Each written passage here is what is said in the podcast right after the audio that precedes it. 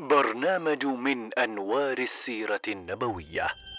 برنامج إذاعي يأتيكم من مركز أصول.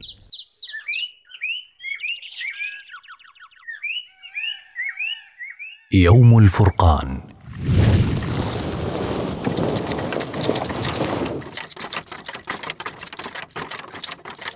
كان في الأربعين من عمره واقفا يرقب صفوف عدوه.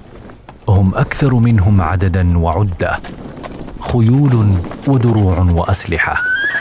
أخذ يجهز نفسه ويستعد فقد اصطف الفريقان للمعركة. معركة كبرى لطالما طال انتظارها. ينظر عن يمينه وشماله ليرى من بجانبه. فهذا موقف حاسم. وإذا به يرى شابين من الأنصار حديثي السن قليلي الخبرة. انقبض صدره وتنهد. تمنى لو كان أكبر وأقوى من ذلك. كيف لا وهم مقبلون على معركة طاحنة؟ لكنه لم يلبث لحظات حتى غمزه أحدهما قائلا يا عم هل تعرف أبا جهل؟ تعجب الرجل. نعم وما حاجتك إليه يا ابن أخي؟ قال أخبرت أنه يسب رسول الله صلى الله عليه وسلم.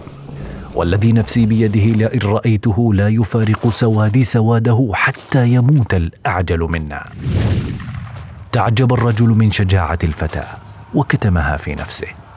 لم تمض لحظات حتى غمزه الفتى الآخر قائلا له نفس مقولة صاحبه. تالله إن هذين الشابين لخير من كثير من الرجال. لم تمض دقائق حتى رأى أبا جهل يجول في الناس فأشار لهما فانقض عليه كالصقر ينقض على فريسته. وما هي إلا لحظات وعدو الله ممدود على التراب.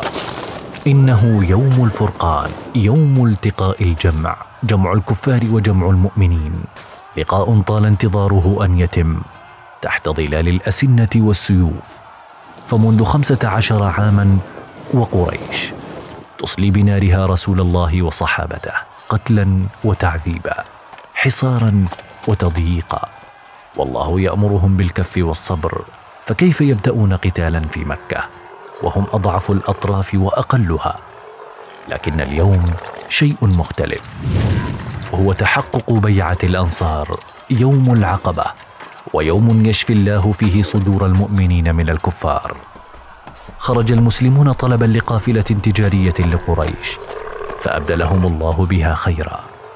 لقاء يحق الله فيه الحق ويبطل الباطل. يوم تختصر فيه الأزمان والحكايات والأشخاص. إنه يوم الفرقان. في بداية المعركة كان رسول الله صلى الله عليه وسلم يمشي بين الصفوف ليسويها. يعدل الناس بقدح في يده. فإذا بأحد الصحابة خارج عن الصف لينكزه رسول الله بالقدح قائلا استو يا سواد.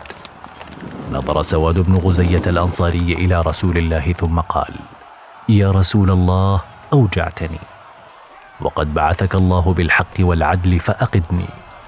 فكشف رسول الله عن بطنه وقال استقد. فاعتنقه سواد وقبل بطنه. ما حملك على هذا يا سواد؟ قال يا رسول الله قد حضر ما ترى فأردت أن يكون آخر العهد بك أن يمس جلدي جلدك. لم ينتهي اليوم حتى كان سبعون رجلا من أهل الكفر في مكة قد لقوا حتفهم مجندلين صرعى عبرة للتاريخ ولقومهم. قد صدق الله وعده وعده بالنصر للمؤمنين ووعده بالخزي والعذاب للكافرين. هي بدر الكبرى أول غزوة في الإسلام في شهر رمضان الأغر. جدد فيها الأنصار بيعتهم لرسول الله وأخذ فيها المهاجرون حقهم ممن عذبهم وشردهم وأخذ أموالهم. وأمد الله المسلمين بجيش من الملائكة.